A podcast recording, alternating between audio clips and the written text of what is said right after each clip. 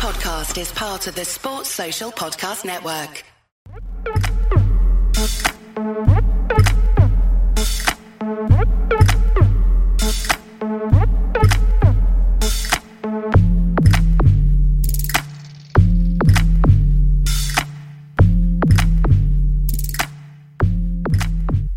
Hello, guys. I'm Si, and welcome to Ace Podcast Nation.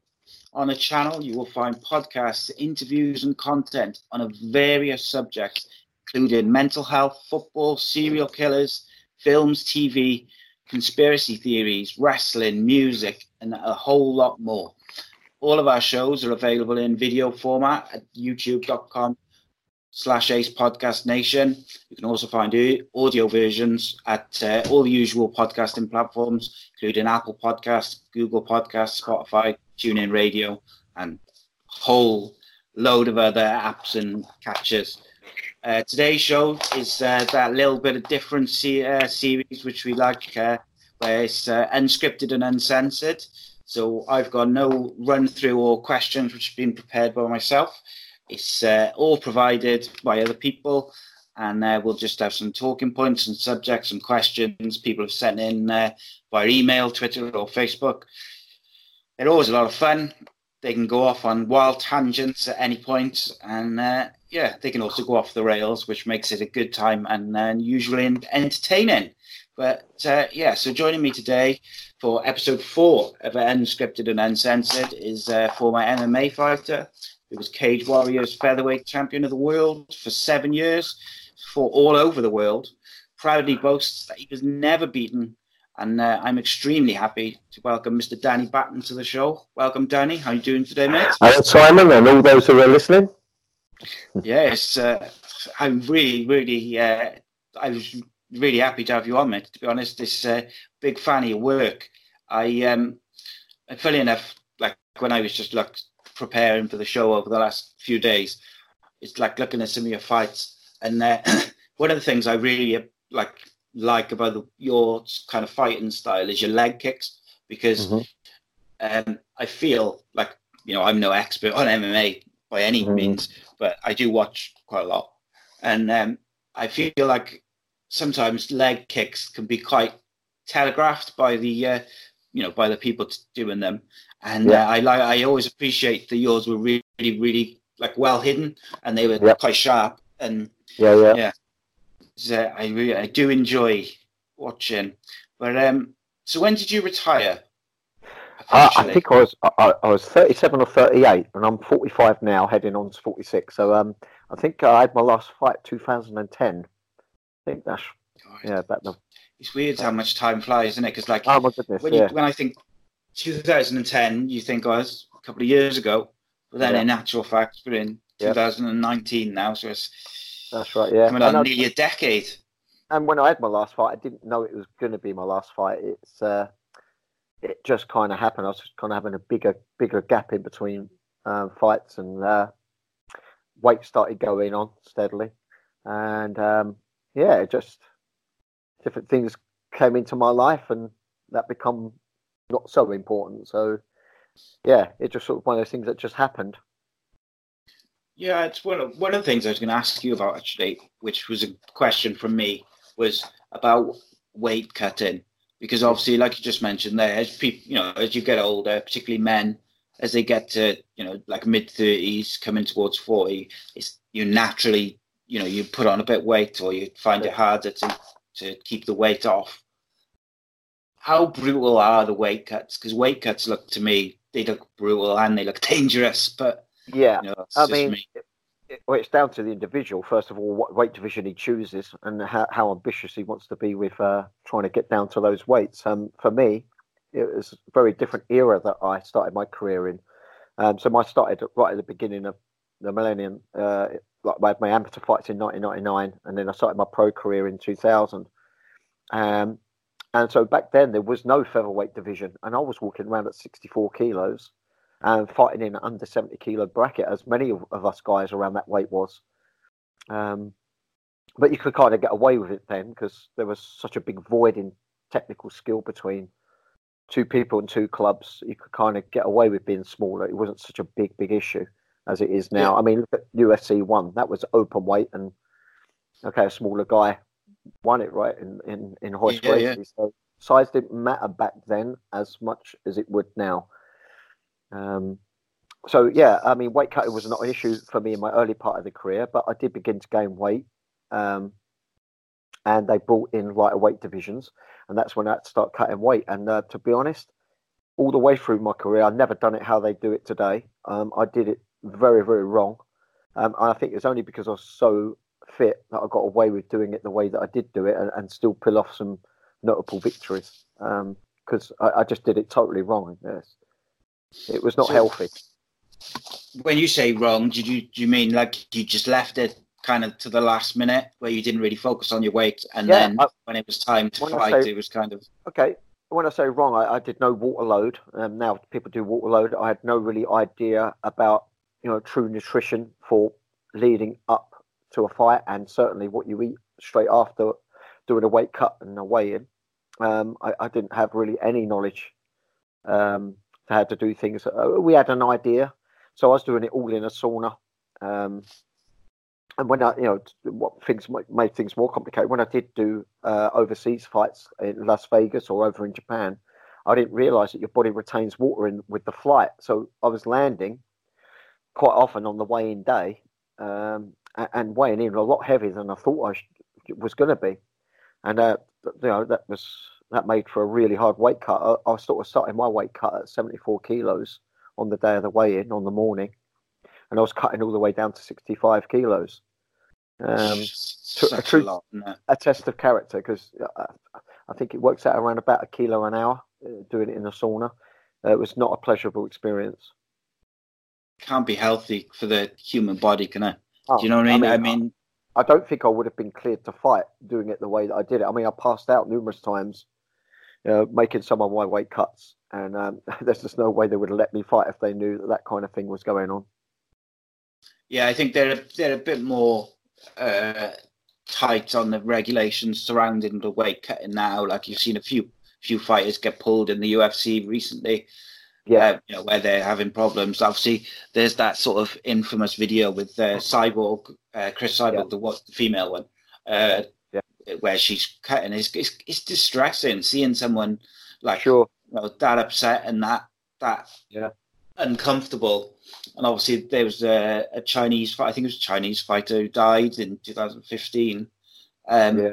And I hear like some of the podcasts that I listen to, um, they kind of talk about it a lot, and they kind of saying they think it's only a matter of time before there's something, you know, something goes badly wrong with it because yeah. fighters are cutting so much weight in such a short amount of time. Mm-hmm. Um, but it's it's it's almost like it's part and parcel of the game as well, isn't it? Because yeah, I think fighters want that advantage, don't they, of being big in their yeah. you know, in a weight think, division, so they might fight lower down rather than yeah.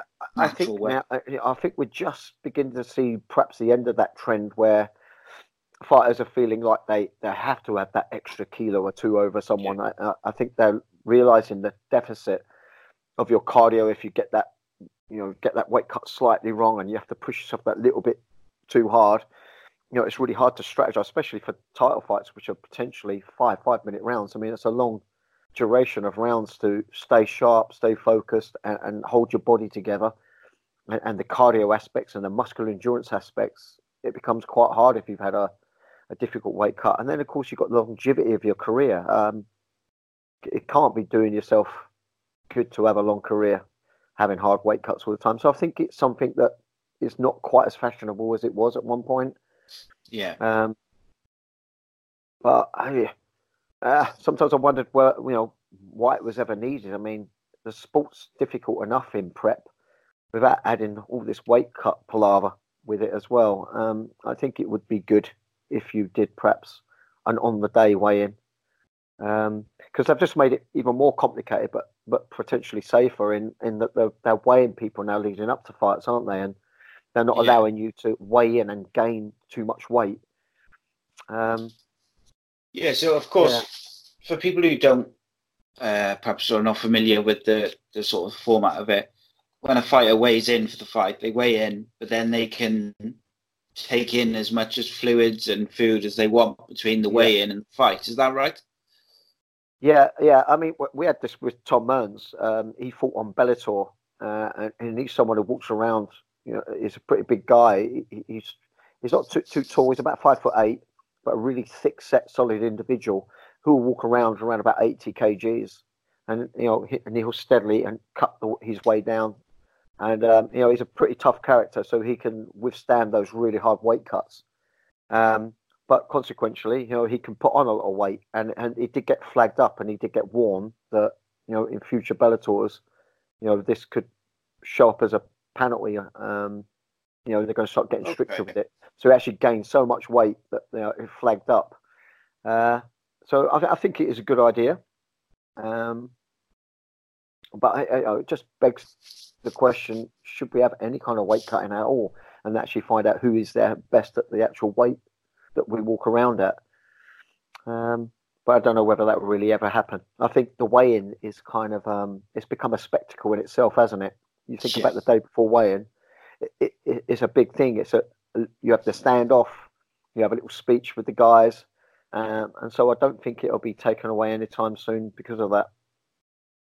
Yeah, I mean, I guess if there was some way to get uh, guys just to fight at their kind of natural weight, where mm. they maybe just cut in like a pound or two just to be within the limits for their for their weight class, but encouraging more fighters to fight just you know at their generally or general natural weight would mm. be obviously good and healthier. But like you say, it's it's uh, it's better than it was. I think is the main yeah uh, thing. Yeah, and I mean, people are educated oh. now, aren't they, with their weight cuts? So yeah. you know, like I say, people are water loading, they're, they're doing things to protect themselves from any damage.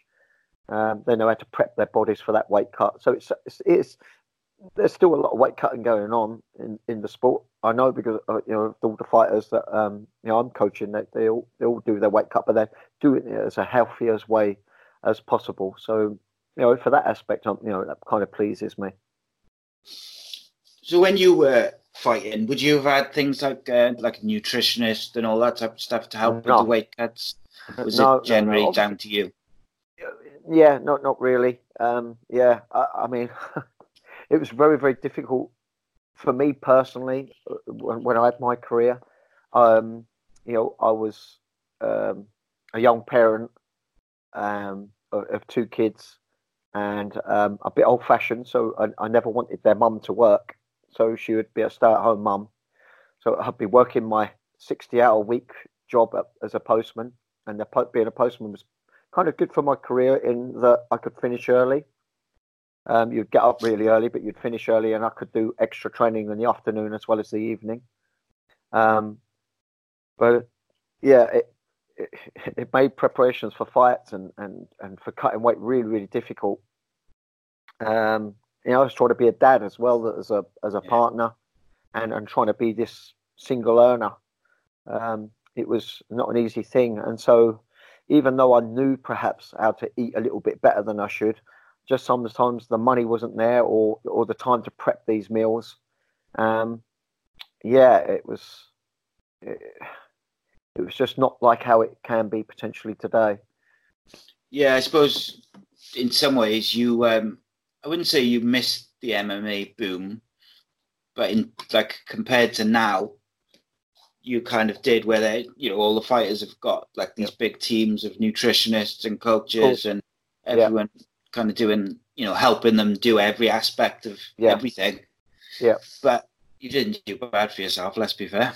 No, no, no. Um, uh, I did all right. Uh, don't get me wrong, and um, you know, I, I, was good in my era, and um, you know, had I be the same me today, I would have obviously had better coaching because we you know, we've got so many of the Brazilians that have come over. We got a little bit more um, access to the wrestling than we did back in my day, and we've really struggled with any kind of true wrestling knowledge in my in my time. So you know, as a personality and and and, and having a healthy body that, that, that I was born with, I think I always would have uh, uh, as achieved the same for the other people who achieved back then. Um, but as my level was then, I mean, you've got amateurs now that probably would have um, beating a lot of the professionals that were back in my time. But it doesn't take away the fact that it, you know everyone who achieved back then weren't achieving the same sort of thing as people achieving today because we just had what we had. It was a it's an evolution, yeah. right? We we didn't have access to the knowledge to weight cut, so we was all in the same pool with that. We was all trying to get access to Brazilians and trying to, you know, improvise with our wrestling. And um, you know, we all had very uh, striking backgrounds, but you know, the, the sport's evolving naturally, right? Yeah, and I think even if you watch, like some say, if you watch, I like I, I like to watch um, like the old UFCs, like the very early ones on yeah. like UFC Fight Pass and that, and um, like even like the top guys then in the UFC compared to now, like all the fighters now are, are more rounded in everything, aren't they? They they oh. train in in all aspects. Whereas yeah. the in in the very early days of the UFC, it was kind of like you had guys who were just just Brazilian Jiu Jitsu or just karate yeah. or wrestling or oh well, I, I, loved it. I loved it when it was like that because it was um it was questions that no one really knew the answers to. So it was a it was a really good time. I mean, I, I just loved it. Um, you know, seeing a judo guy going up against a wrestler, you know, or, or, or totally opposite spectrums. You know, a pure striker up against a pure grappler. I mean, we all wondered who was going to win. I mean, we know the answer now, but of course, this sport was always destined to evolve. Um, and even when it evolved where people were striking wrestling and um, and doing their ground well and you had your complete fighters, the strategy was to you know not be nowhere near the fence. Um, but now when you get taken down, people are butt scooping to the fence because they use the fence to get up. Where it's always considered really a bad thing in the early time, but as strategies as well as techniques have uh, evolved, it's now a good thing to be up against the fence if you're taken down. It it assists you to get back up again. Yeah, I suppose just like your ability and, and knowledge evolves, tactics evolve as well, don't they? And yeah, absolutely. all aspects yeah. I'll, uh, I'll never forget the first time I watched, I think it must have been like UFC 1, where you have uh, Royce Gracie versus the, that big, huge dude. I can't remember his name. Um, uh, the, the, sumo guy? Yeah, yeah and it and aesthetically, as you look at it, you're thinking, "Wow, the, the big guy's gonna just rip yeah. him to pieces." Okay, yeah. And Gracie just he, he just destroys him in yeah, yeah. you know not very much time. Uh, I'll never forget the first time I watched it. It's just that aesthetic of seeing them in the cage and and seeing that big huge guy. There was something um, I don't know what the word is. There's just something novel or like just something completely unique mm-hmm. because of the size difference at that time. Now, obviously, yeah. I do think that, as, as, you say, we use the word again, it, as it evolved and you have weight classes, I do think that's better in terms of quality of fight and fairness and things like that. But there is something just a bit different, wasn't there, when you had the open weight and you could just have yeah. any any size guy versus any size guy. Yeah, yeah. I mean, it, it was just so intriguing to watch, wasn't it? Um, right. Yeah, I, I, I, suppose a lot of us deep down were probably rooting for the small guy, right? Yeah, um, uh, especially because I'm small. Yeah, yeah, um, yeah. It, it, was a really great time. I mean, it's a time that you're never going to get again because once you've got evolution as far as we've got now, it's never going to go back that way, right? You're, you're, you're not going to have those type of fights. I mean, you're always going to have your slightly better strikers and slightly better grapplers, but and um, but you know you've got the weight divisions now. Uh, everyone's pretty much well rounded, um, and and I think now a lot of the way you prep for a certain individual fighter and your camp's ability to strategize is is what's giving people the edge now. Yeah. So it really interests me actually the the like the kind of coaching and the camp side of it because mm-hmm. I I almost think if you've got the best coaches and camp and training partners, mm-hmm. is that more beneficial than being naturally gifted at certain yeah. aspects? Well, I, I can't decide what I think as a fan is is would be yeah. more beneficial. Yeah, I mean, if you, if you're if we talk about trying to get a guy to become like a UFC world champion and you know really establish that he's number one, you kind of have to get all these things to line up with so many factors. You know, he has to be athletically gifted. He has to have a really strong mindset. He has to be intelligent. You can't go in there, you know, and not be a smart guy, a smart guy, a smart individual. You, have got to be kind of switched on. Um, you've got to have a good camp, good coaching, good nutrition. Um, there's so many things that are line up um, to, to, to make a true success of someone now.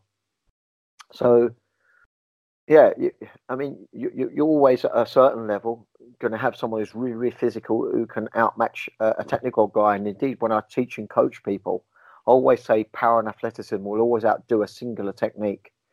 But techniques chained together in a strategy will potentially outdo the explosive and, and powerful individual. But if that powerful and athletic individual, if he's more so than you and he's smart and educated and got a good camp, well, then you're going to be in trouble, right? That that's the kind of person that's going to stand victorious today. Yeah, absolutely. So you've you mentioned uh, a couple of times now about you've got your your own academy or whatever. Uh, yeah, it's yep. academy, and uh, you're doing coaching. Um, so I assume you spend the majority of your time doing that. Um, yes. Is that just training people, or you know, tell me a bit about that.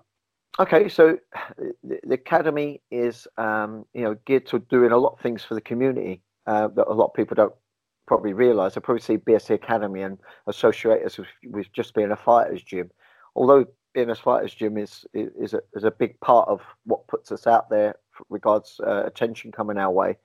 Um, in our local community, we do a lot of things for troubled kids. You know, kids that have been um, expelled from school or troublesome in schools. We get them together and we do them a little training program, which uh, Jordan um, is involved with, and, uh, and, a lady that we got there as a coach, Claire Riley.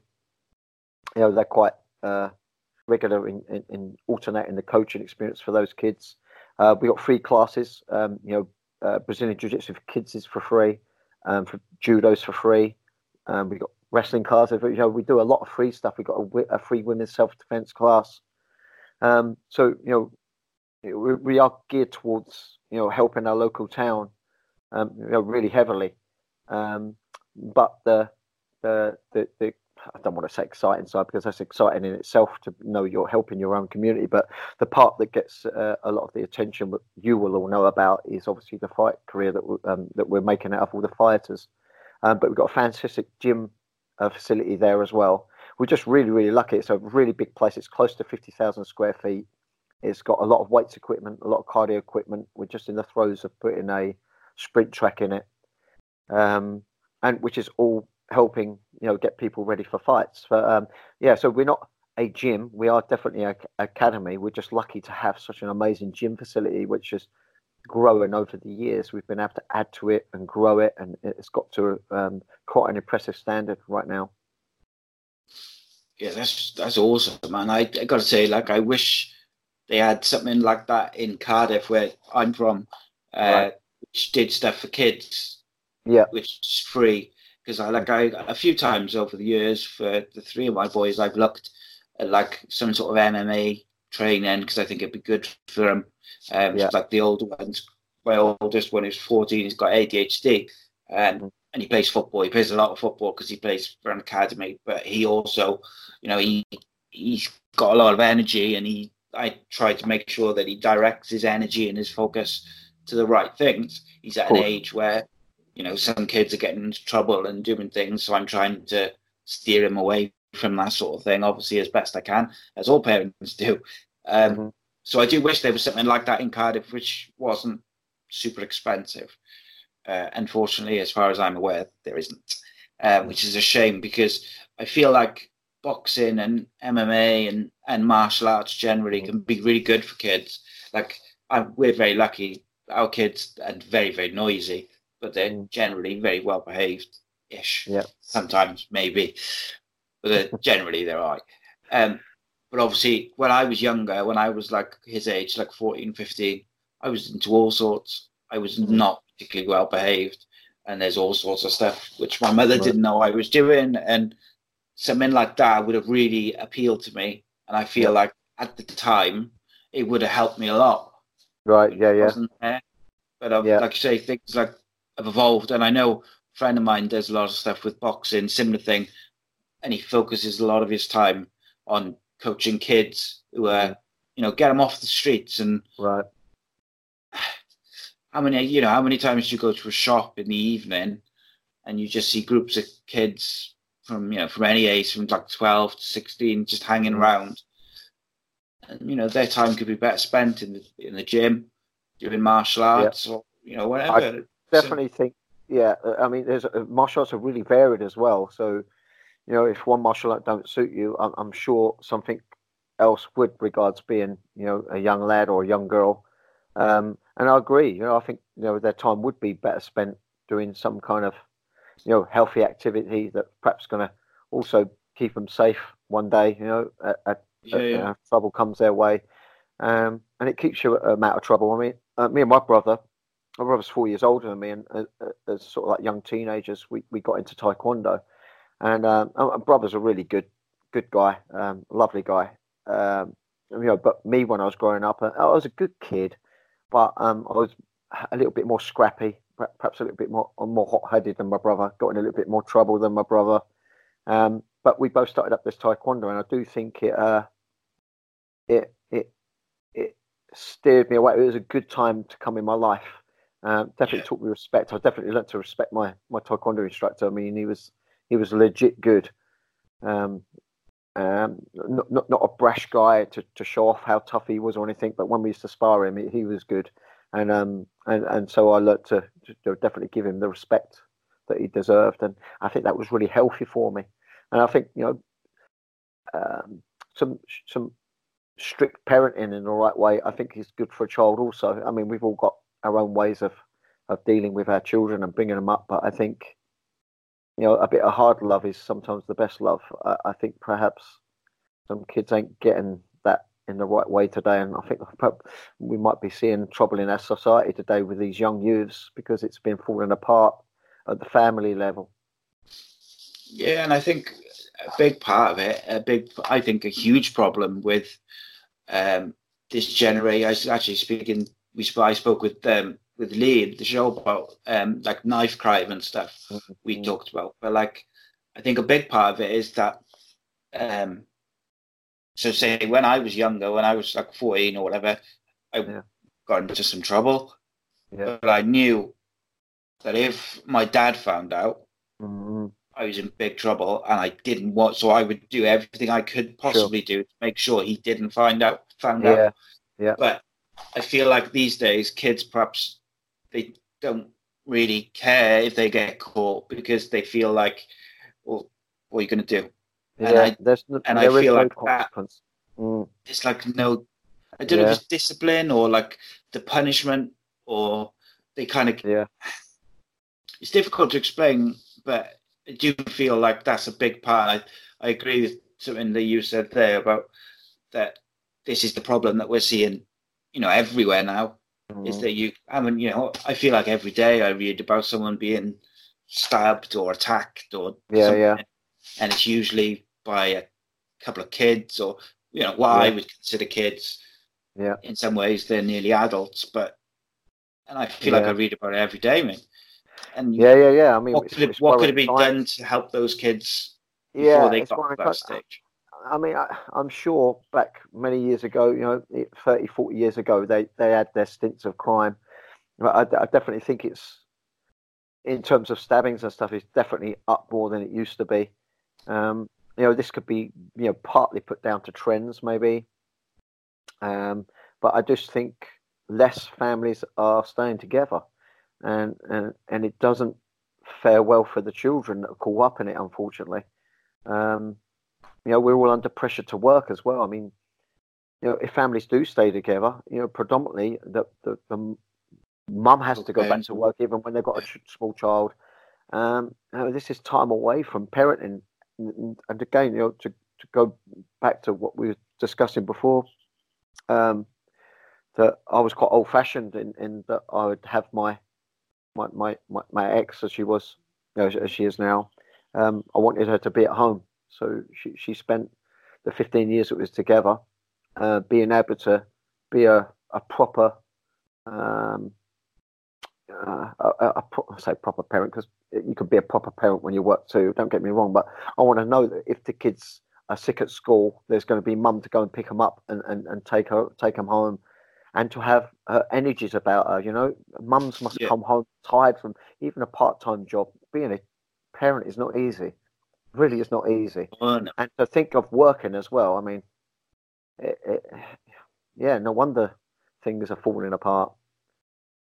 I know what you mean. I mean, when we had our oldest, we we did uh, we the same. I I felt like I wanted my wife to stay home. I didn't mm. want her to have to go to work. Mm-hmm. Um, so for the first year, I think it was about eighteen months, maybe around. Yeah. I don't even know if we made it that long. Where right.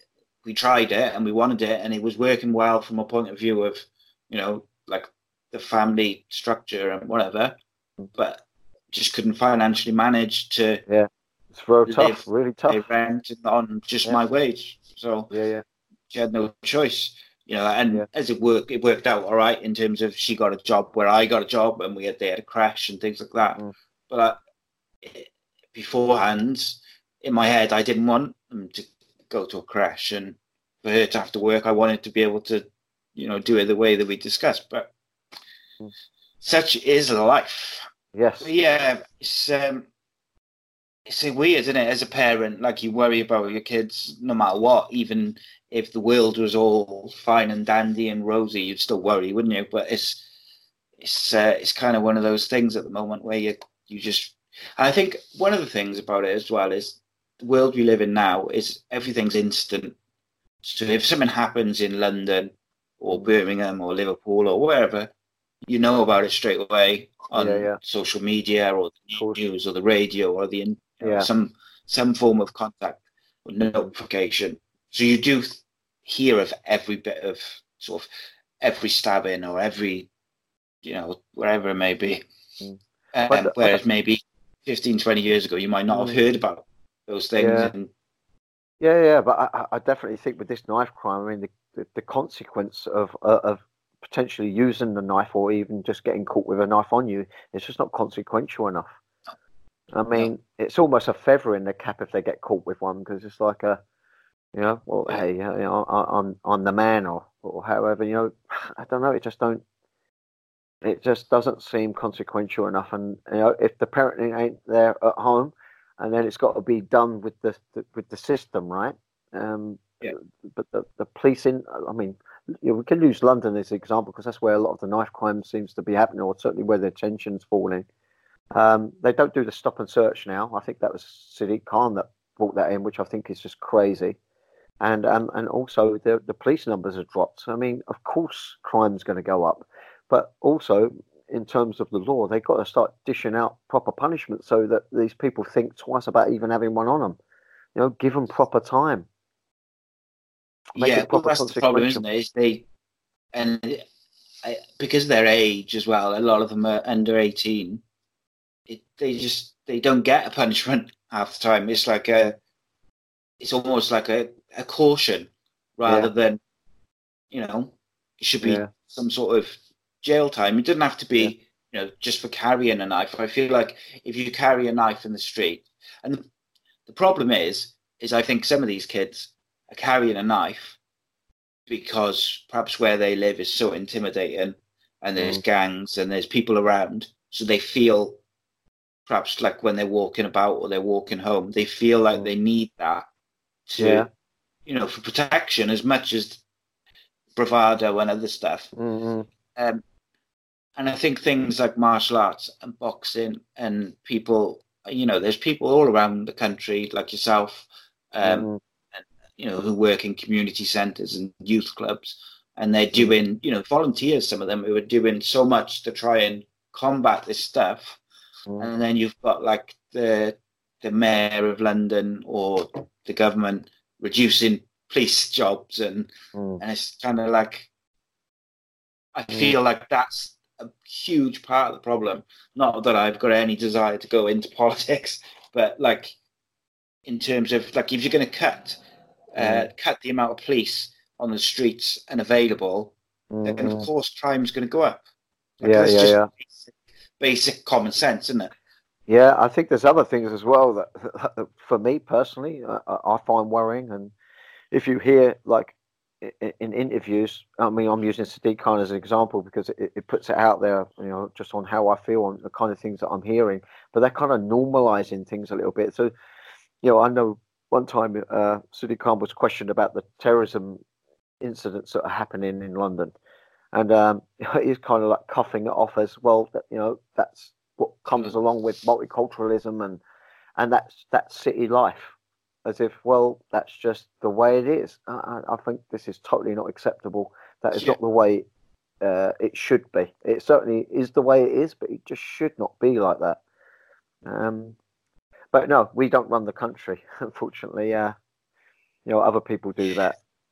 It's um, but yeah, you're right. It's like why in a civilized country, why should you normalize any mm. kind of crime, any kind of terrorism or whatever it may be.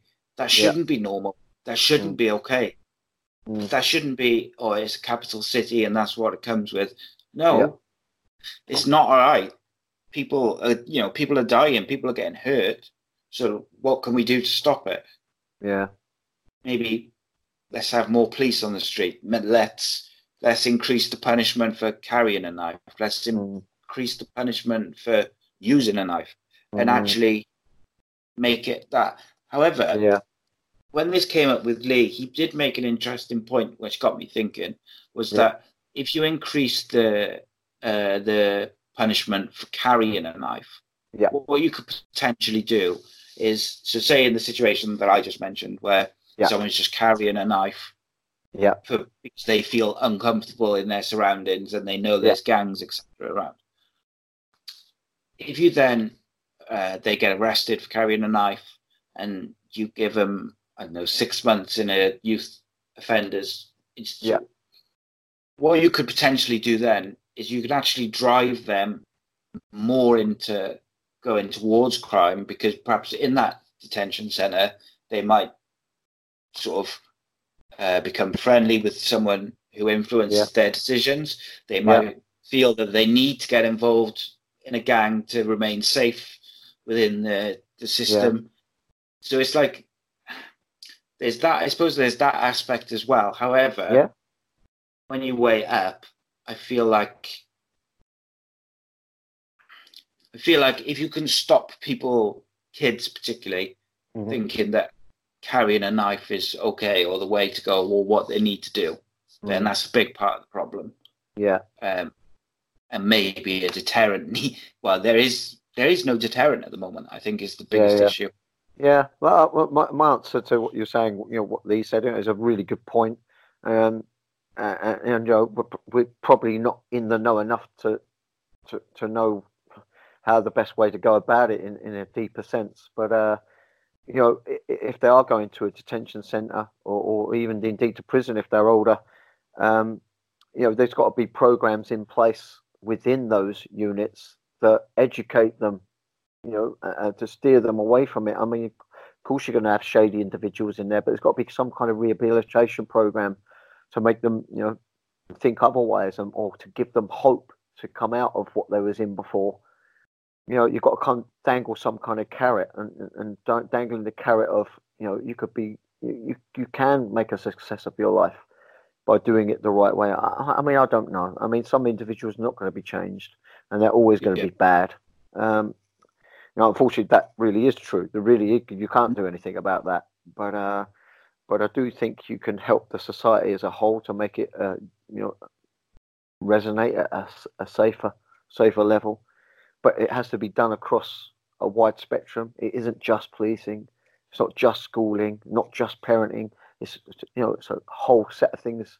together. that's what makes it so complicated, so difficult, and you know, but right now I feel like nothing's really being done to address that's clearly a problem. Nothing seems to be changing. Everything seems to take take so long in England. That's what it feels like yeah. to me. They, um, I feel, I always, well, I really passionately feel like, yes, there's kids or people who are going to be bad and make bad choices, and they're going to do, they're going to go that way no matter what, how much you try and help them, what you try and do, what you try and put in place whatever mm. it may be. But it's about reaching, again, like I use kids as an example, but it's about reaching those people who can be helped and can be steered in the right direction, or another side of it, or who have got themselves in a situation that they want to get out of, mm-hmm. but they mm-hmm. can't for whatever reason, whether it's crime or family or whatever. It's mm-hmm. about reaching those people because they're the mm. people who can then try and mm. make change. You know, it's like it kind of spreads if you get what I mean. The people who, yeah. what you find is people who've been helped, particularly if you speak, like I've spoken to a couple of people who will go in a kind of bad way when they were young teenagers, and then they met someone, whether it be a coach or a teacher or a friend or a mm-hmm. social worker, someone who steered them in the right direction. And because yeah. that person changed their life, they've then gone on to work with kids or to mm. try and and try and do the same. Yeah. So I do think there's something toward you know to that. But I think yeah. like like say it's like an overall spectrum of like policing and social services and you know yeah yeah yeah i mean all i know is something's got to be done and yeah you know i just don't hear about anything moving forward with it, and that's a little concerning. You know, it just seems to be maybe wait until it gets bad to another degree before someone ever does anything about it. But you know, time will tell. I don't know. I I, I do take a, a little interest in some of the politics. Um, it all seems to be a Brexit at the minute, but um, but you know, those kind of things are my concern. My my son um, has got a friend that uh, does uni in in London, and sometimes my son goes down there on a train and they'll go out drinking that. And I've got to say, you know, it really does worry me. I always say to my son, please be careful. And my son's a real good lad. He's not the kind of person who ever intentionally cause any problems or or go where there's potentially any problems as such. But you know, he's got to live his life still, and I get that. So I don't certainly stop him. He's 21 years old. I can't stop him, but uh, it, it, does play on my mind. It really does. And um, that must be yeah. real stressful every time it is. London, that would stress me yeah. out. Yeah, yeah, it's very worrying. Yeah, it really is. But yeah, uh, you know, we can only ever, you know, sit and point our opinions yeah. of how we think things have been done. It might be a lot more complicated than what we're saying. I'm sure it is. But uh, politics and and putting things in place to make things work and move forward seems to just take so long here in England. Um, very frustrating. Mm. Yeah, definitely. So um, before we uh, switch to the to the hands of the people, as it were, and yeah. uh, we go through some of the stuff they've sent in, uh, okay. uh, I just wanted to ask you about the, uh, the, obviously you've been very busy weekend uh, with yes. some of your fighters in action. Super busy. Yeah, it's been crazy. Um, well, it, it, went very well. Um, so on the Friday, we had a Cage Warriors event in London uh, we had Tom Mearns making his first fight since having uh, one of the most horrendous injuries that's been seen in, in the cage. Um, he, he fought on Bellator. He dislocated his arm. He didn't realise he was competing with an injury, so his arm gave way um, as a, a, takedown was being attempted. And his arm completely give out. Um, truly horrendous injury. Um, and it took quite some rehabilitation.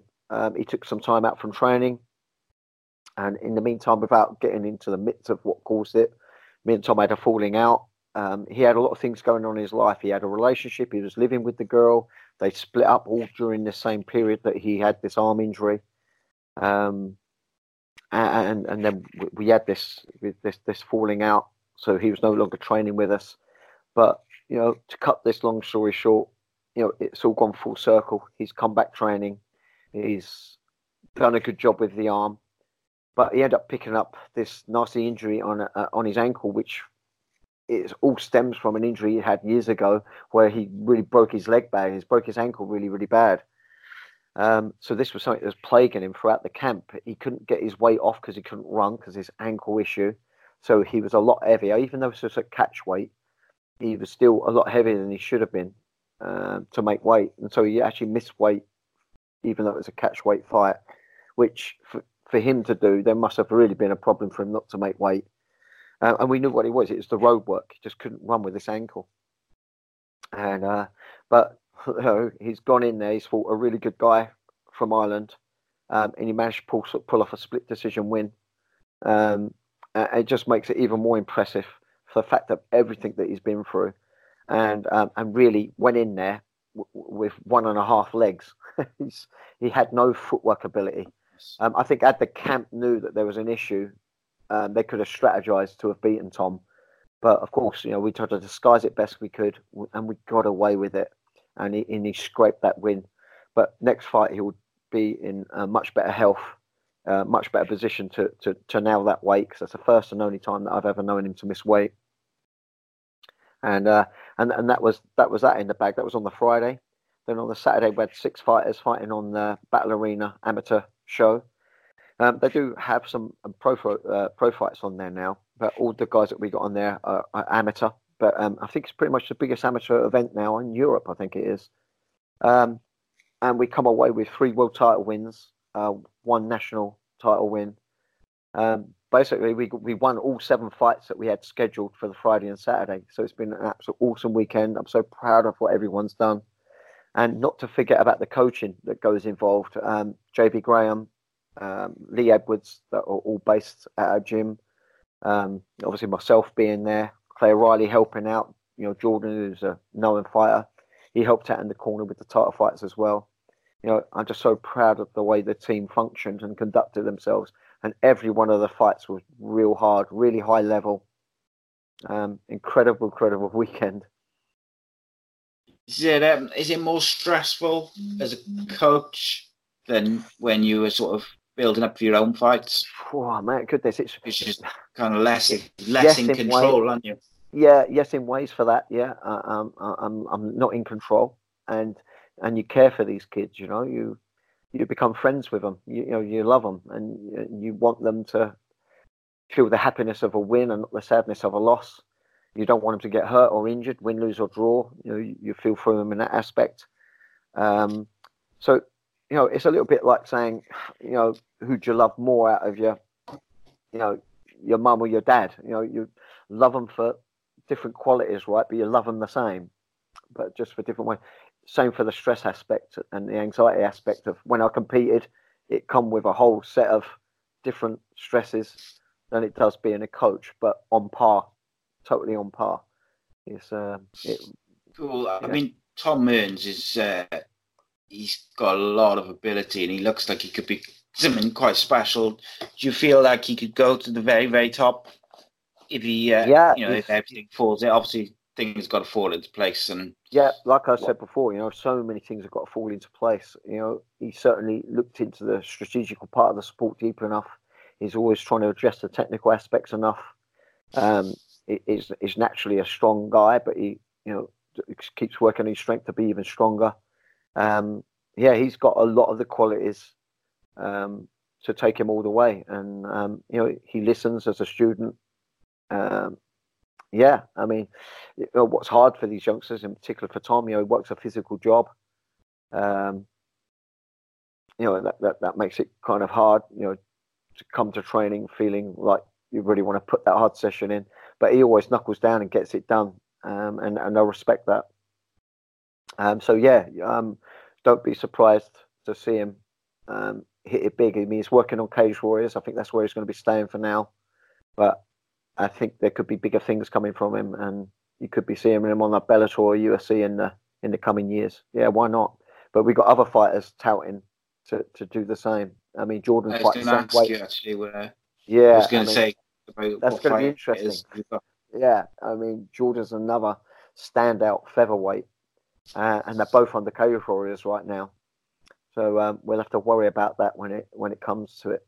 You know, if they both end up becoming one and two contenders for the spot, mm. or one of them gets it, and you know we'll discuss it. We'll sort it all out. Sorry, what was uh, Jordan's surname? Oh, uh, I don't know whether I'm saying this right. Uh, uh Vovnik. I think I'm saying that name. Uh, very, very, very good featherweight. Um, yeah, he, he's uh, a, a, definite talent. Um, very, very different personality to Tom. A totally different physique from Tom a different skill set from Tom. Tom's a gritter and a grinder. Um, Jordan's more of a, a, a technician. Um, a pretty boy. Mm-hmm. Tom's ugly as hell. He's a typical fighter. Um, you'd probably look at Jordan's face and, and, wouldn't know he's a fighter. And uh, but you look at Tom's and know he's been in those scraps. But yeah, I mean, they bring total different aspects to the table. They do, but they make great training partners because of that. Yeah, it's um.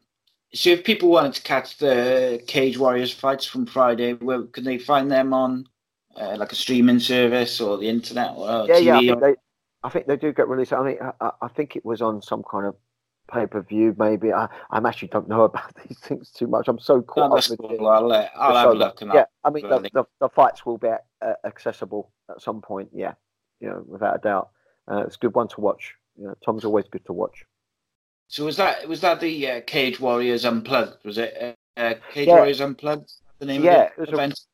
A, it was a really, let's say, strange event. It was uh, very different from other Cage Warriors event in that it was like an invite only thing, and it had a real feeling like you know where they do the UFC contenders, and you know there's not so many people there.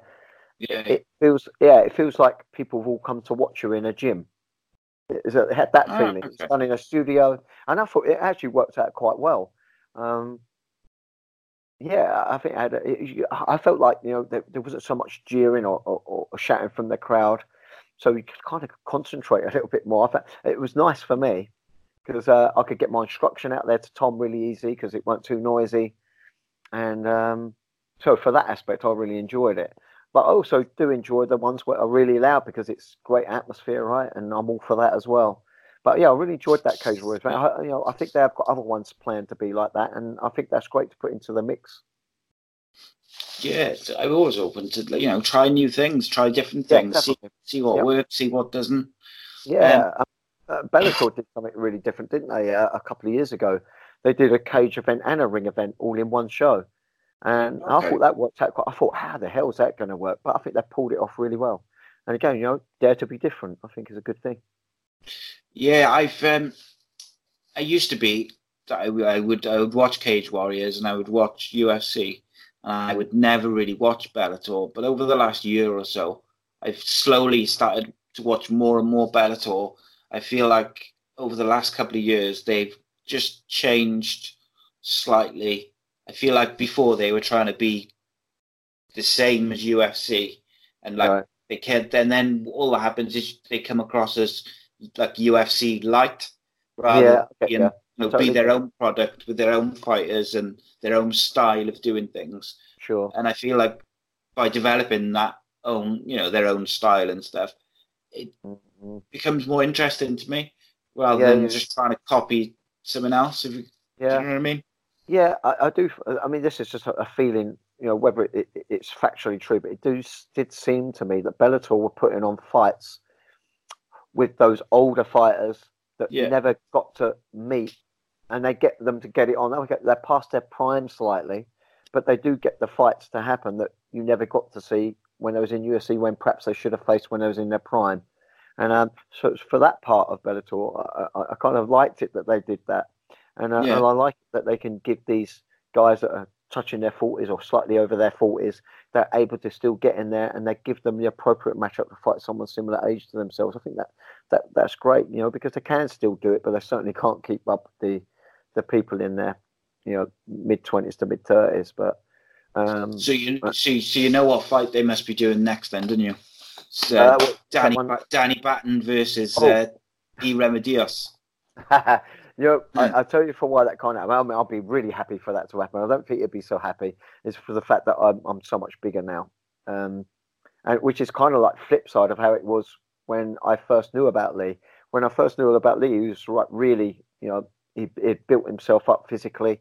You know, he's not the tallest dude, but um, no. you know, he, he, was built like a pit bull.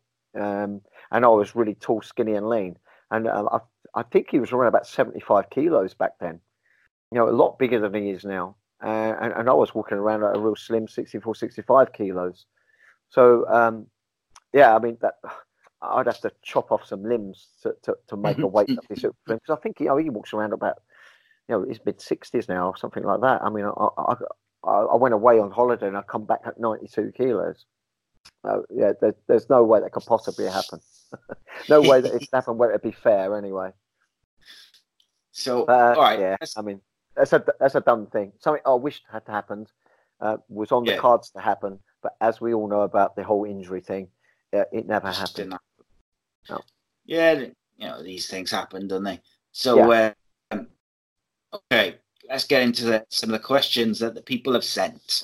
Yes, they're, they're mainly MMA. I think there was a couple towards the end which are not. I've tried to group them all together, but okay. Um, so the first one was: uh, uh, Is it nerve wracking when you go into your first professional fight, and how did you control the nervous energy? Right. Yeah. Of course, it's nerve wracking. Um, you know, I, I think I, I, think you would have to have something wrong with you not to be nervous, right? But it's how you deal with those nerves. It's totally how you deal with it. And um, I began to get myself into almost like a ritual state. I would have a little routine that I would do on the morning of the fight, and um, I would kind of create a personality of of, showing absolute nothing. And um, you know, if you see the way I'd walk over to my um, opponent just before we square off and touch gloves and go back and fight, I would I would show nothing. I'm I'm there like a robot to do a job, and and to do it the best I can. So you know, think of any kind of robotic thing like you know, look at look at AI regards chess. It focuses all its energy in chess. It can't do anything else other than. Um, I kind of created that within myself um, to become kind of emotionless. I mean, don't get me wrong; it was all under the surface there. It was all going on, but um, I didn't want to give my opponent an inkling of whether I was angry, hurting, tired, um, you know, any of those things. I, I wanted to show nothing. Uh, because my kind of thoughts on it is, you know, look at someone like Fedor. He'd never get in your face. He would never look timid. He showed nothing. And I think sometimes for the human mind, not knowing what you're up against um, can be more fearful, uh, more, more fearful than um, than someone perhaps creating that fight in you by getting in your face. Um, I didn't want no one getting instinctual and, and, and, being able to respond just because I was trying to aggravate them.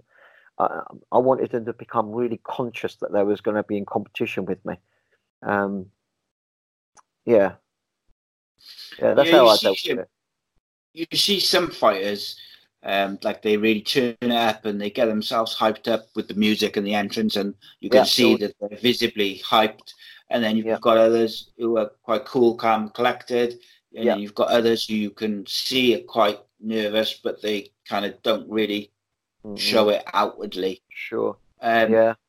What What would be your preference when you speak to like your the, the guys that you coach? Do you encourage well, them to do either, or do you just say whatever's best for them? Sure.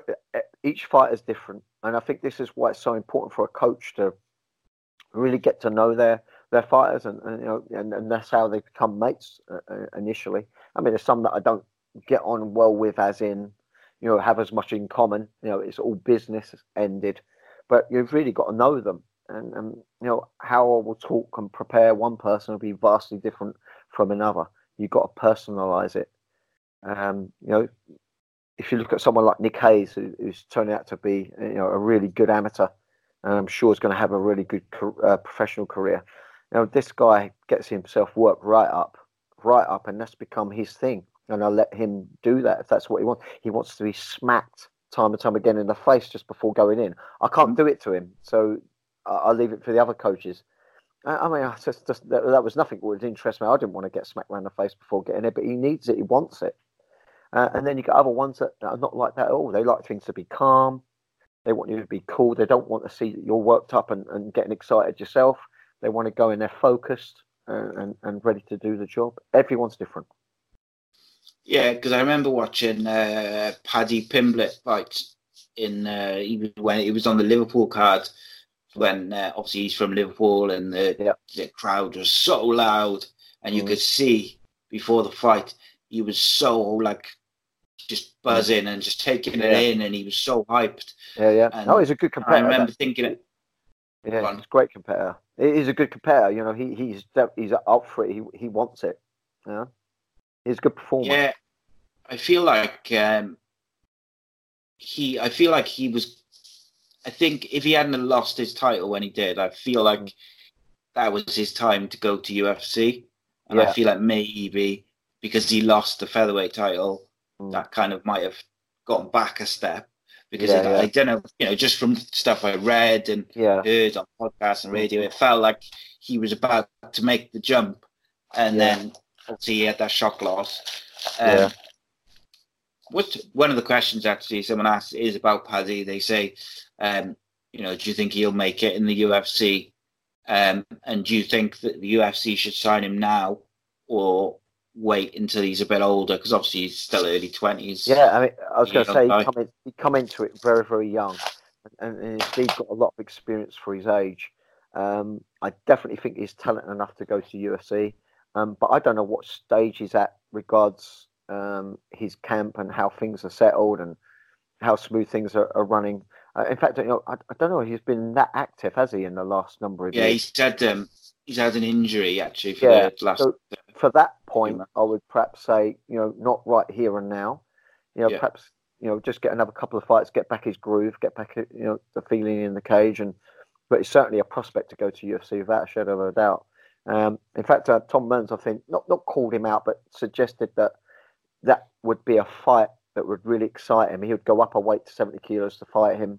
Um, you know, he admires uh, Paddy Pimblett. He thinks he's a real, real tough opposition. But that's kind of things that get Tom going. So, but he did. Tom did say, you know, he knows that you know he's a real big name, uh, more experienced than Tom, and Tom knows he, he might have to pay his dues in terms of getting in there more, getting some more substantial wins, perhaps for oh, Paddy to take the fight. But that would be a great fight for the future. But maybe if Paddy, you know, perhaps fights a couple of more times, he'd be heading to that UFC. Why not? Certainly good enough to, I think. Yeah, I'm I'm a big fan of his. I um he kind of got me into Cage Warriors. I, right. I sort of, I think I'd watched like a it must have been like a I must have watched something, whether it be football or UFC. I think it was UFC London, but like Cage Warriors was on straight after, and I saw this kid from Liverpool, and he won his fight comfortably, which I watched then. And his personality, I just found it really entertaining and interesting. Yeah, it's definitely um, different. Confident, definitely different. Yeah. Yeah, yeah. I think you need that as well. to make and if I was lucky to have hair on my head, I wouldn't have it like he has his. But you know, yes. just, I see. I like it. for that like uh, like Oasis cut type thing. Yeah, yeah, yeah. Um, he, um, funny enough, I tweeted him uh, a while back, about a month ago, as a bit of a long shot, and said, "Fans coming on the podcast." And yeah. he messaged me straight back and said, "Yeah, definitely. I just don't know when." So we've right. been trying to sort out a date since yeah. then. Just every couple of days, he'll send me a DM. So I'm still working on it, and I'm sure. hoping that I'll get him on soon. Yeah, uh, that'd be good one. Paddy, if you see this, come on. yeah, it'd be good to have him on. I'll definitely be curious to listen and, and to learn more about him because you know only just see little bits regards the interviews that he does after the fight. So I haven't got the or had the privilege, sorry, uh, to meet him in person. But um, you know, if I was to, I'd love to you know exchange some some words and some dialect with him and get to know him a little bit better. It's one of one of the favorite th- my one of my favorite things of doing these podcasts is like speaking to people like yourself mm-hmm. or like footballers and you know, I've been really lucky that I've spoken to some some great people from all you know all walks of life, all professions, mm. all sports, and actors and doctors, and I find it really interesting to talk to them about not just the stuff that they're you know interested in or their profession or what they're good at, but also talk to them about other stuff and you know hear their views. Because like if I speak to say a footballer, they've done a million interviews about you know football, their career, yeah. and this. Whereas they haven't talked about something completely off, you know, knife crime, or they haven't yeah. talked about a different fighter away from themselves, or yeah. you know, just something a bit different. Yeah, people a bit better, and yeah, just, yeah. you know, sometimes people get pigeonholed as a fighter or a footballer or an actor or okay, yeah. you know whatever, yeah. and that's what that's all they can talk about, and that's all they, they know. Whereas yeah. you know, often people have got plenty to say about everything else. Yeah, uh, I say all that, and I'm going to ask you some more MMA questions. oh, but we you know we've been off the topic of MMA. We've only just gone on it, right? So yeah, sorry, yeah, it's good. So, if you had to pick like one British fighter who you think is like a future world champion in the UFC, and you had to pick one, and your life depended on it, who would you pick?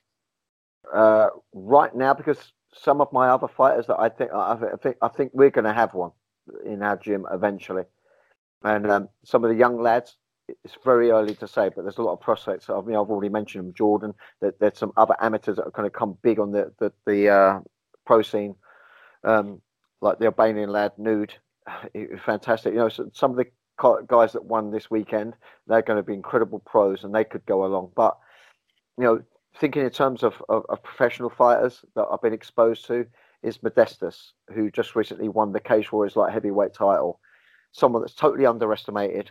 This kid is um, is young. Um, he's got a very supportive family behind him. His dad's a, a, fantastic striker in his own right, a great martial artist in his own right, and um, and not insecure enough to send him to other places to go and learn, which is a big thing about our club. I always say to my fighters, get exposure to other clubs and coaches. And I do advise them where I think they should go, but they're always free to go and um, experience whoever and whatever they want, whenever they want. If they've got the money and the time, the energy and means to do so, go ahead and do it. But Destas is one of those characters. He's very respectful. Um, he, he will always give a shout out for a club, you know, to show that he represents us as well as his own team. Um, but this kid's got it. He, he's fit, strong, he, has got a good outlook on on the competition. Um, yeah, he's a good guy. If I think anyone's going to make it, he could make it, and I think that's a nice open division as well. That light heavyweight, I think it's very very possible for him to make big waves in the UFC. Cool. I'll let, well, I'll definitely be looking out for him. Yeah, I'm, and I'm like, like I said to you, I already uh, sort of Tom Mearns caught my eye, yeah. so I'll be yeah, keeping yeah, I'll make a note of all these names and I'll be keeping yeah, yeah. That's the, definitely one for. He's great to watch. I mean, light heavyweights are normally a little slow. This kid's fast. He's got flamboyant kicks, um, and people, you know, they, they try and take him down. They they think think he ain't got a ground game. Um, he when he first come to us didn't have much of a ground game, but this kid's learnt quick already as a super handful, um, and his wrestling's getting getting pretty damn good as well. I mean, the last guy he fought was a former you know wrestling world champion. Um, and and you know he did did everything as we, we, we said it would go, uh, and I mean, eventually the guy was struggling to get him down. It led to the guy's demise. So yeah, this kid's going to make big waves for sure. Cool. Mm. So um, someone else asked, uh, when is too much for Dana White in, rec- in regards to Conor McGregor, and he just cuts ties, or is he just too valuable and thus untouchable? Oh, there's no. I, I, don't think you're ever too valuable or untouchable. I don't think that's ever the case, especially with Dana White. If it suits Dana White, he, will go with it. If it doesn't, he won't. Um, I mean, not all the times I've agreed with Dana White, but who's to say I'm right as well? But uh, you know, not when he didn't have Ben Askren in uh, for that for such a long time. I think that was a shame. Um, and when he got rid of uh, Paul Daley, so so you know, yeah. for something like it was such a small. I mean, there's been worse things happen, and, and people have still carried on fighting. I think it was really harsh on him. Uh, but no, uh, I think I think if it suits Dana White and he thinks it's it's good for UFC, he'll do it no matter what. Um, but of course, there there are lines we could all cross, right? Who knows what Dana yeah. White? So he's a rule to himself. He's a strong-minded individual, and I'm sure when he makes a decision, um, everyone will know about it. Yeah. Would you um would you book obviously Khabib beat uh, Poirier on the weekend yeah, convincingly. Yeah. Would you book Conor uh, Conor Khabib rematch? Not and now. Do you no. think? Um, do you oh, think what's the name Conor of the other guy? Beat him? Well, well, and then given look. I think Conor's proved that you know if he lands his shots, he's going to put you away. He's just got to land his shots. But the difficulty with Khabib is, you know, he's so good at smothering people who to land shots in on him. Um, Khabib has looked vulnerable at times. Um, you know, a little bit with Poirier. You know, he got ran back a little bit, but no one's been able to stick enough on him. Um, so you can never write Conor McGregor off. Um, I do think, to a, a, little point, people have found some weaknesses in Conor's game. We know his cardio seems a little questionable at times. Um, we know that you know on the ground he's showing some weakness, but I'm sure he's doing things to try to adjust to make that not an issue but I still think that's going to be the go-to for people who fight against uh, someone like Conor. Um, yeah, that's all right. My my take on that. Yeah, I think the one thing about the Conor uh, Conor Khabib match was I felt like Conor became so uh, so worried about Khabib's, you know, taking him down and just mauling him like he does. Yeah. He, he didn't do the things that had got him to the dance. He wasn't Uh, like I don't know. wasn't I- I changing the ankles. Yeah, I get what you're saying. I, I don't entirely agree, and I'll tell you for why. Um, Conor McGregor went, you know, wholeheartedly into boxing to prepare for the Mayweather fight, and and you've got to respect Conor for this. He he went into a, a really different format from what he's known for. I know he's boxed, but he went in against the, I know an absolute legend, um, someone who's never lost before, and I think he actually performed pretty well considering. Yeah. He- I think he, he got more touches on him than some, you know, real class boxers that Mayweather's fought before. He really got some hands on, and I think he made Mayweather not look very good in the first three rounds. I think he really got into Mayweather's head, and, and in the big scheme, he done very very well, a lot better than if it was in um, Conor's arena. I think they could have made that boxing match a lot more interesting, such as doing it in the cage, doing it with MMA gloves, um, and, and least even it up so it's all on Mayweather's, uh, uh, all, all, the way that he wants to win. Um, was always going to do it because he's going to set him up for life financially, and it was it was great viewing, right? I mean, I went to one of the uh, you know where they face off with each other and, and they Oh, talk yeah. each other down. I mean, it's just, it was superb. It, it, it was really good attention. I'm glad it happened. So look, we got to respect him. He he did that. He fought boxing against an, an, an unbeaten guy, and then he comes back after taking some considerable time out of MMA and go straight against another unbeaten guy. Um, and you've got to respect that. I mean, and and I think he- was maybe a little bit rusty. And I think that's why you didn't see perhaps the Conor McGregor that we hoped to see with that with that Yeah. fight. Yeah, maybe he should have had uh, not a tune-up fight because you know you can lose any fight, but like he should have Yeah. perhaps had a fight before he and fights could be. Possibly so, but um, that's that's just not his way, though, is it? He he No. wants the big No, ones. He's got so much belief in himself. Yeah. Yeah, I in terms of the rematch, I'd like to see Khabib face uh, someone like Cerrone or have another fight, and if he comes out of that, because obviously he's you know he he lost to Khabib convincingly, No, so I'm I to feel like if he Um, no, I think the match. Oh, I'm trying to think of the name of the guy. This, I'm really bad with names. Um, and maybe this is all the times I've been hit around the head that makes me this way. But um, what's the name of the other guy? Tall, skinny. Um, oh, what's his name? uh, Ferguson, Ferguson. Tony What- Ferguson, you know, yeah. I, I, know that Ferguson. You know, they had this match up lined up, and he, he had the injuries, but they got to get that match on. I think Yeah. Ferguson's the only one right now that's got the most chance of beating him out of everybody.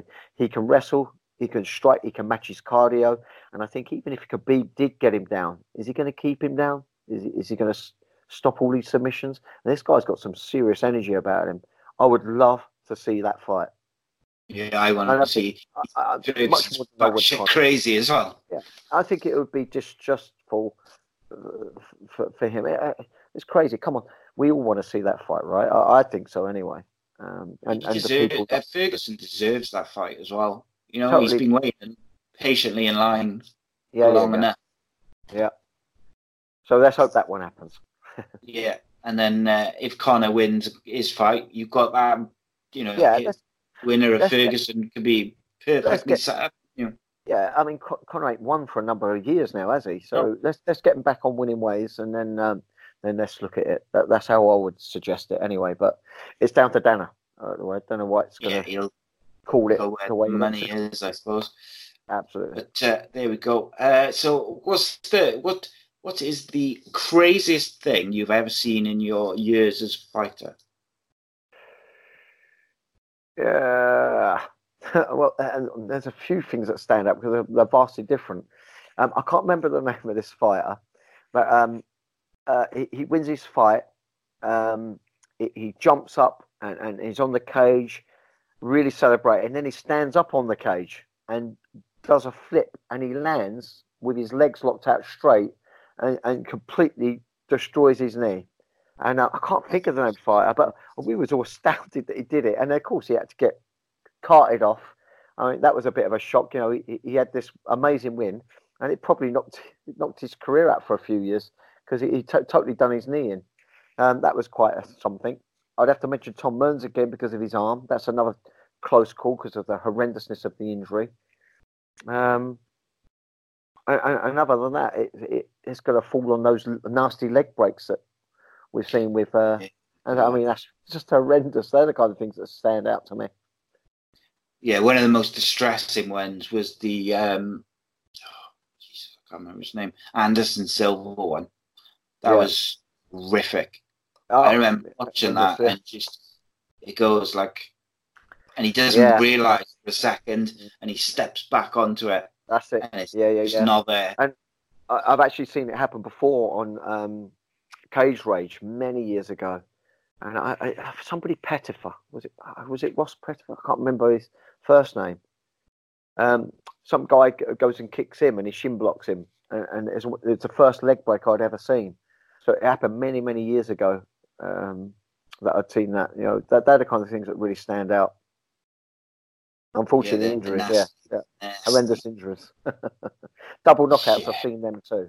Yeah, I've seen those. Yeah, they're they're rare, aren't they? But they're they're rare. I've seen them. Amazing yeah. to see on the old Millennium Brawls that happened. Both knocked each other out one punch.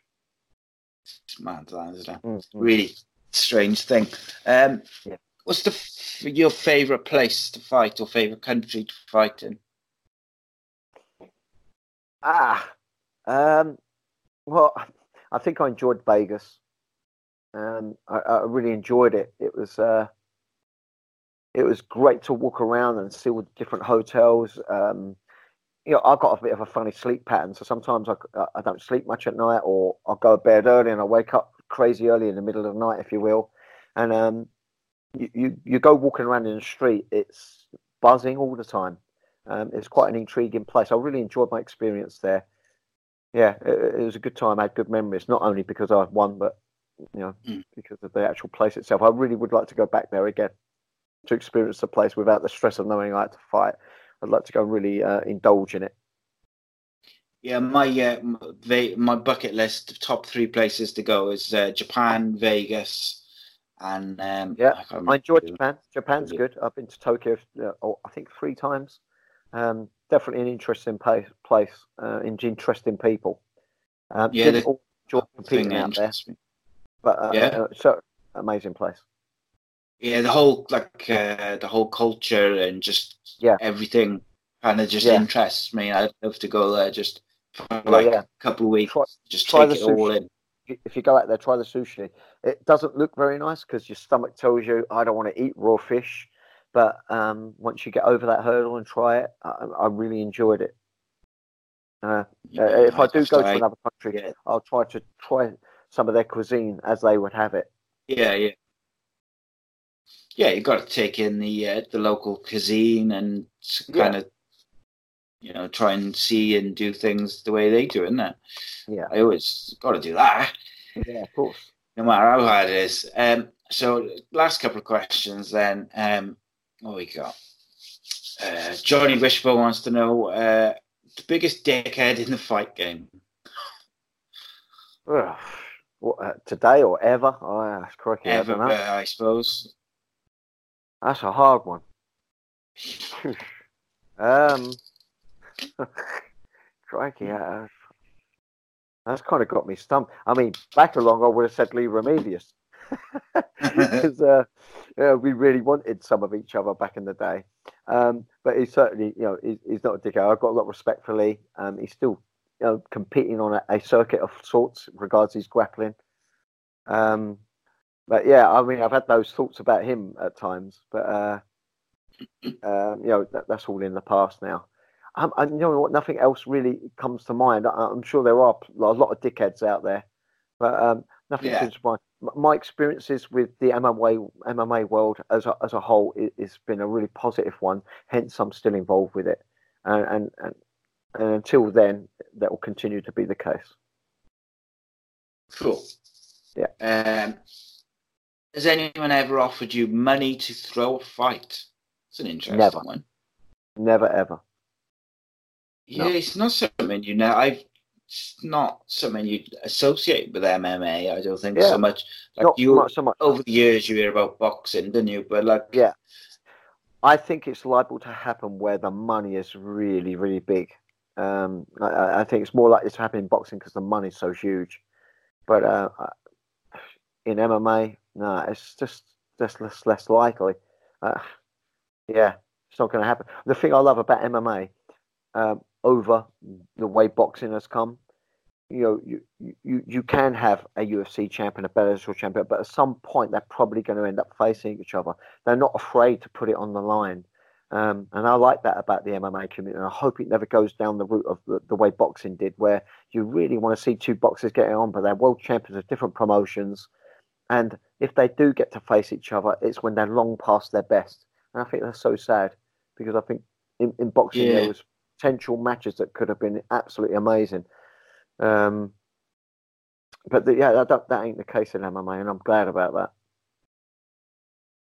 Do you think we'll ever see uh, like a Bellator versus UFC like event type thing? You know, where they do like champion versus champion co-promotion.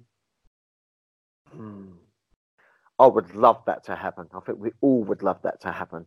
And and know, I like I like to keep my mind open enough for my hopes that anything is possible but um, I don't think any one promotion will really put that on the line.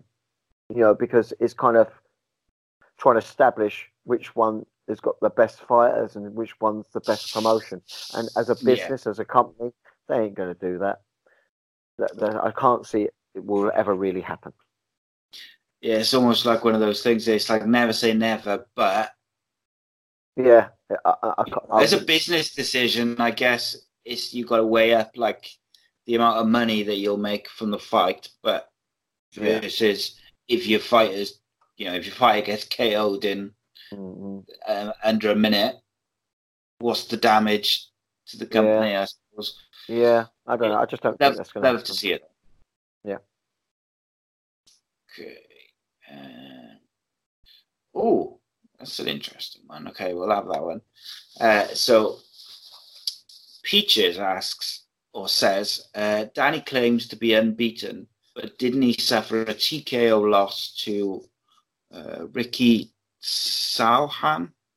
Right, yeah, yeah. I, I, wasn't unbeaten. I had my losses. Um, I was unbeaten in any title fight. So I fought for a European ah. title where I beat uh, Lucas Lazzarini, I beat John Kavanagh, um, and all my title fights that I had under Cage Warriors. I was unbeaten um, in all my titles. I, kept, I retained them all, kept them all. Um, that that was the case. So uh, I certainly had my losses. You can just see that on my fight record.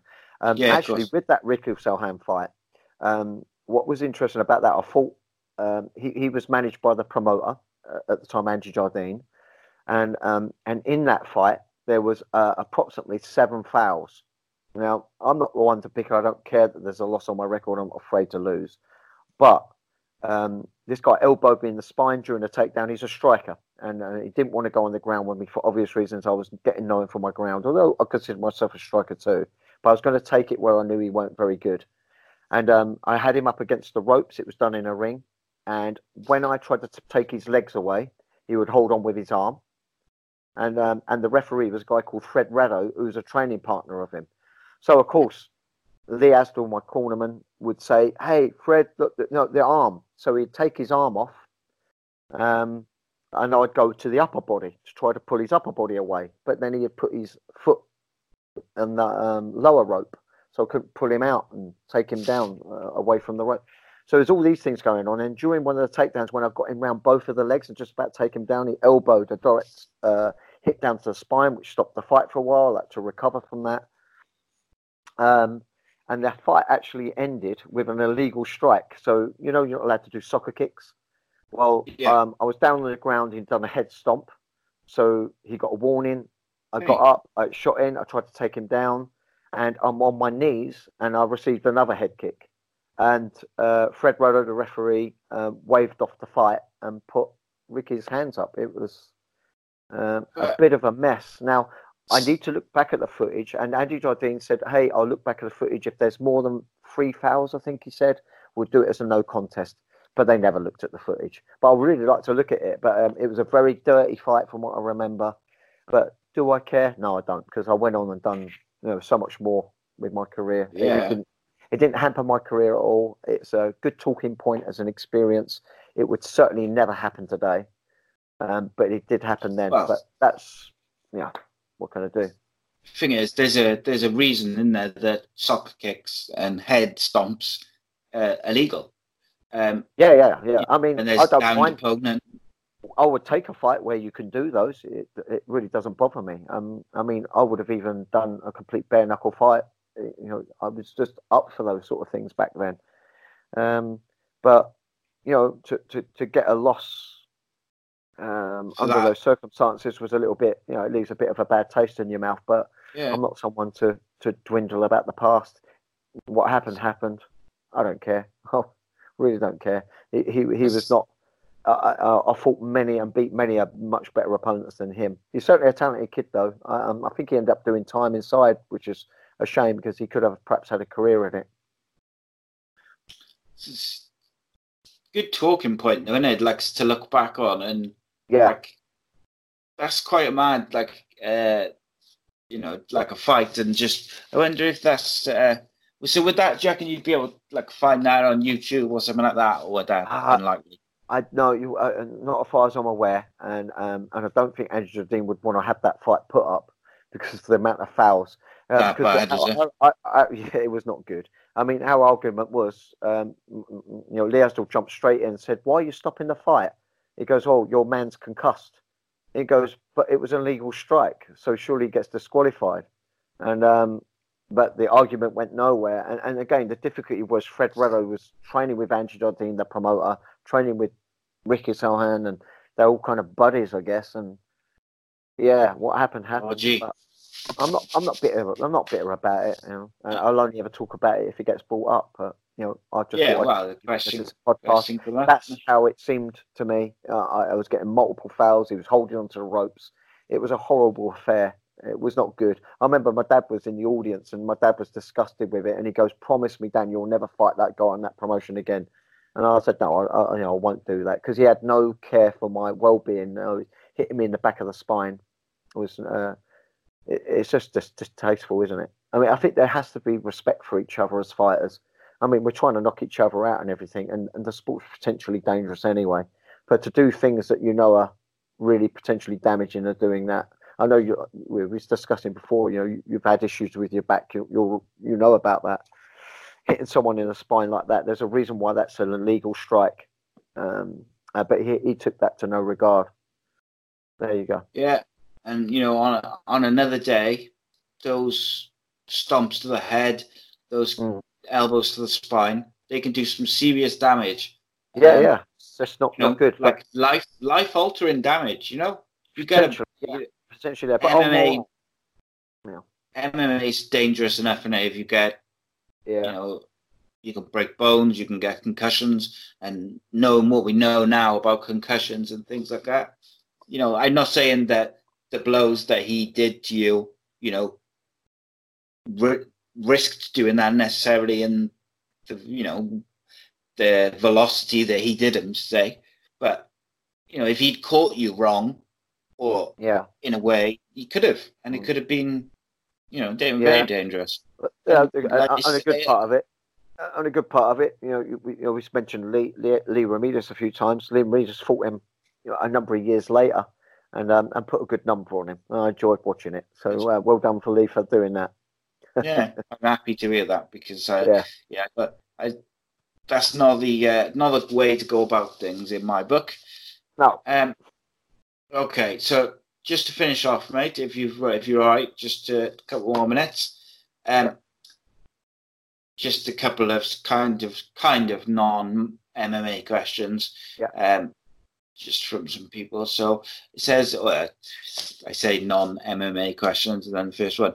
Um, what's easier to master, Taekwondo or Brazilian Jiu Jitsu? I'd say the grappling arts. The grappling arts are easier to master. And I tell you before, because they're touch orientated. Um, when you're learning any striking system, you've got to take into account someone's footwork. You've got to take into account someone's, um, you know, speed of strike. You know, their muscle type, whether they fast twitch, slow twitch, um, and as a, a, a fight progress uh, with the striking, you've got to take into account exertion. Now, don't get me wrong, you have to take these things into account with regards being exerted with BJJ, but you know, learning it as an art, it's easier because of it, it's it's the touch thing. You know, an armbar's got to be done pretty much a certain way, no matter what the position. Um, a leg lock's got to be done a certain way, okay, with slight modifications of the position. Um, a guillotine a certain way, position pins a certain way. The principles are really easy to me. When you're grappling, it's like pieces of puzzles connecting, and I think that's an easier thing, surely, than this disconnected art of striking. Striking is something that's not. You know, it, I think it takes longer to become really good at it. Takes a lot longer. Yeah. What do you think is the uh, like the hardest martial art to to master? Um, for me personally, I, I, I trained judo on and off, and that was actually really hard for me. Very very difficult. Um, um, you know, to try and throw someone so clean, and um, and, by the same token, trying to stop them throwing you. I think that that those um, takedown arts are really really hard. You know, wrestling as well is so physically exerting. I think both judo and wrestling are the most exhausting physical aspects of uh, of the martial arts. Really tiring. Um, so you've got to have your technique down. You've got to have your fitness up and you've got to be feeling in good health to do them. Yeah, yeah. Cool. Yeah. Um, and last two questions: uh, AJ Wilder or Fury? Who's the best fighter? Oh, Fury. Spot on. Oh, personally, exactly yeah. right. Yeah, absolutely. I. Yeah. Do you do you think uh, Joshua will beat? Uh, what's his name? Forget his name. Do you think he'll win his rematch uh, next time now? I'm not actually sure he will. Um, big I'm fight say, for him, isn't it? I'm, uh, yeah, I'm going to say no. I just wonder whether it's got into his head a bit. Yeah, and I think you know he's showing some a little bit of weakness. I mean, this is a personal view. You know, I've watched him fight a few times, and uh, when the pace goes up, he seems to take a little while to recover from the, the exertion from it. And um, and I used to see this um, a little bit with um, Frank Bruno back in the day. He was always a little bit slow. He's very very muscular bound, and um, I think unless he's unless he's going at a pace that he wants to go and he's able to keep at the ends of his techniques, I think when someone roughs it up and he has a little spurt back, he he seems to look tired, and, and um, yeah, I think people are trying to push to get him into deep water quite quickly. But we should yeah, tell. Yeah, I do feel a bit like people have bought into the hype a bit because I watched the the Klitschko fight, and in mm. the mid the middle rounds, he very nearly lost it. Yes, he, I agree. He did well. He, he did, you yeah. know. Don't get me wrong. His his mentality to come back from that and then go on and win the fight and stop Klitschko. It's amazing. You know, not many people have done that. Oh. But I think people remember the win and they forget how much, how vulnerable he looked. Yeah, I, I, my take on that is you've got to be common sensual about that fight. Um, how old was Klitschko at the time? Like 41, 42 yeah. years old. On his way out. You know, probably a decade out of his prime. Um, and, and how old was AJ at the time? um, yeah, I don't think he would have been doing that to a seven-year uh, junior Klitschko. I, I, I, really don't. No. Yeah, I, I think age got the better. I think that was the, the factor in it, rather than you know who was the better fighter per se. Yeah. yeah, yeah, and I think I think Fury now that if Fury's got his mind right and he's you know he's in good shape, I think he beats both of them because he's yeah. a superior, superior boxer. Um, yes, definitely. I think all so. about all about his you know if he's where he needs to be mentally yeah. and physically. Um, yeah. Final question: why aren't you on Twitter? okay. Um, well, look, I, will be 46 soon, so I, am a slightly older guy. And as much as I like to think that I'm, I'm staying hip and young, some of the electronical uh, online things um, I struggle with. Now I've got the hang of Facebook, um, and my son kept saying to me, "Dad, you really need an Instagram. You really need an Instagram." Um, I'm like, son, I, you know, I have enough with my Facebook. I don't really have time. You know, I've got my normal messaging going off. I've got messages on my um, Facebook. I've got WhatsApp messages going off. Uh, the last thing I want to do is uh, having Twitter. I don't even 100% know what Twitter's all about. I don't know whether it's the same as Facebook or not. I really haven't dived into it or delved into it. But I've got Instagram, but my son runs it. Um, so I don't actually have any part of it. He just says, Can you send us over some pictures of your activities um, and, and, write a little caption and I'll put it up for you? And that's how we work that. But um, yeah, I don't know. what would Twitter bring to me? I, I, am not too sure how beneficial it would really be to me. Yeah, I um I feel like that sometimes. I gotta say, yeah. it's um sometimes it can be the very worst of people, but then there is some benefits to it. I guess that you know it's not all bad, but yeah.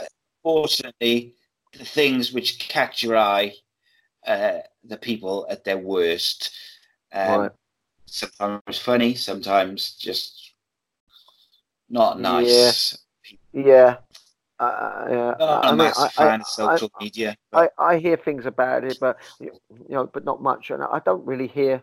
You know, you know, a big part of my social life is is around the gym with all these youngsters. I don't really hear them. Oh, so so put this on Twitter. Or, I don't really hear much. I don't know whether Twitter's really that big a thing.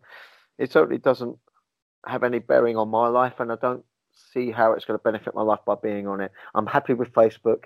I'm happy with my son running my Instagram and that's good enough for me right now. As and when it might be important for me to go on it, I'll do so. But no one's really ever even said to me that I should be on there. To be fair. There we go. That's yeah. that question answered. Done yeah. and dusted. Yes. Danny, thank you for joining me, mate. I really appreciate you uh, finding the time, yep. staying up late on a Sunday night. Um, yeah, not a problem for me. You can visit yeah, the BST Academy website is www.bstacademy.co.uk. Yeah. Uh, with all the information about Danny's Academy. You yeah. can uh, catch all our shows. Inc- incredible place. You, people have got to go and see it. It's an incredible facility, really is. And we're open to all fighters, no matter what you camp. You come along, we'll teach you, we'll train with you, and it'll all be done uh, in the nicest of ways. Very, very open place for fighters as well as uh, open to um, you know the regular public as well. Must experience yeah, it though. I can't tell you enough. I've been looking at just you know just the photos and stuff of it on the website, and it just looks awesome. Yeah, in every way, it just looks you know it's modern and up to date. It's yeah. got all the equipment you need as fighters, and also, yeah. like you say, for people starting out or kids. Or yeah, yeah. I'm telling you, this this, this, yeah. this academy has got everything in it that it needs to uh, either accommodate a top UFC guy, a UFC champion, regards if they want to be over here to do some of their training before they fight in UFC if it's held in the UK. Um, not only could it accommodate them, it's also uh, can accommodate someone to progress up to that level. I really think we've got the coaches. I really think we've got the facility to to get someone to go up to the, the highest level that you can get at. I really do think that's going to happen. Watch this Great space. Stuff. Great stuff. And you, like you said earlier, a couple of uh, potential UFC champions in the in the mist as well. Yeah, so I mean, too many to mention. I mean, there's many a fighter that I've not, not not got to mention. Although that's not a big deal. That I'm sure they'll be getting spoken about in the near future at some point, anyway. Indeed. Yeah. So, uh, guys, you can find all our shows on uh, in in sorry video format at youtube.com slash ace podcast nation and audio at all the usual podcasting platforms catchers etc follow us on twitter at acecast underscore nation and facebook.com slash acecast nation let us know what you thought of the show. Let us who you, let us know who you'd like to see on the next show which series is your favorite and as always catch us every Wednesday for the Andy Campbell Championship Show, and you can send questions in to Andy, former professional footballer for Cardiff City and Middlesbrough, and uh, Premier League footballer. Ask him anything you want. Uh, in the meantime, I will see you all next time. Thank you, Danny, again. Cheers for coming on, mate. Awesome. Really enjoyed it. Wicked. Me too. I loved it. And uh, guys, we'll see you next episode. Cheers.